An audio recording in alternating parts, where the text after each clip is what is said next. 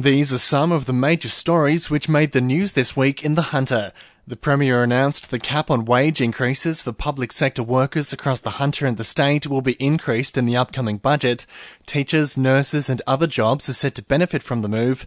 Unions have been pushing to tie the wage increase to inflation, which currently sits at 5.1%, but Dominic Perrottet said his offer is a fair and re- responsible decision. Our wages uh, policy for the next 12 months will be an increase of 3% um, for public sector wages in New South Wales uh, and up to 3.5% in the following financial year. So that's up to 6.5% pay increases uh, for our public servants over the next two years.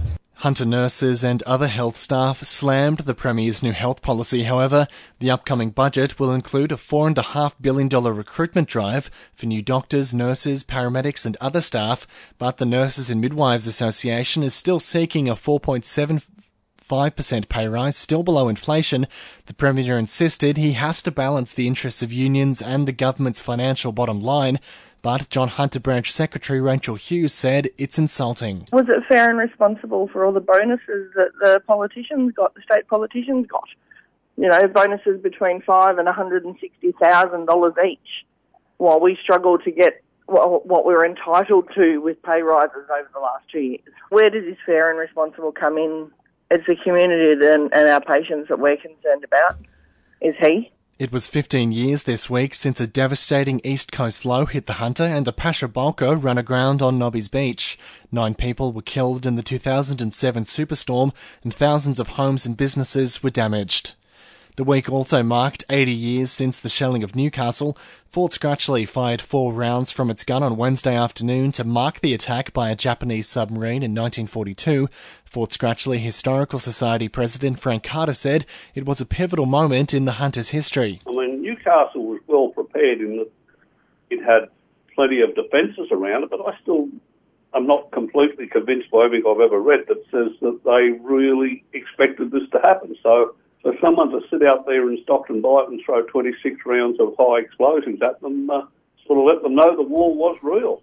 Singleton residents will be headed back to the ballot box for a council by-election next month. It's been called for July 30 after the courts ruled the December results were invalid because of a glitch which locked out some online voters.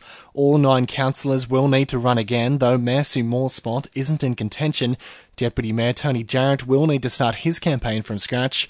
He says he respects the decision, but it'll be a tough time for councillors and candidates. I think a lot of people are going to be put under pressure in terms of those that um, that are running as candidates, those who, who were previously elected and those who are, are going to throw their hat into the ring, um, you'll need to be organised.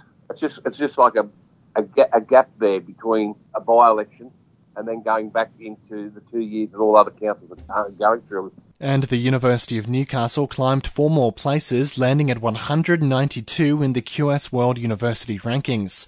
The university's now improved more than 100 places in just under a decade. 2NURFM Sport. And in sport this week, Kalyn Ponga lived up to his reputation under first-time coach Billy Slater, helping Queensland to a 16-10 victory at Origin 1. The Knights skipper set up a try for Valentine Holmes, though Dane Gagai claimed the side's first try in the 34th minute. Departing the Blues camp, Jacob Saifiti and Tyson Frizell also returned to Newcastle ahead of Sunday's hometown Panthers bout. Arthur Papas trimmed the Jet squad in hopes to build a smaller and more high-end force ahead of next season. Sammy Silvera, Brandon Wilson and Riley Warland won't return for the side. Matt Yeoman and Jordan Elsey are on the books to bolster the Newcastle defence, but they're also likely to pick up Joshua Sotirio and James McGarry from the Phoenix. And Newcastle product Kouat Noi signed a two-year deal with the Sydney Kings. He said he'll fit right in in the big city after spending three seasons with Cairns. And now you're up to date with the week's top stories from 2NURFM Hunter News.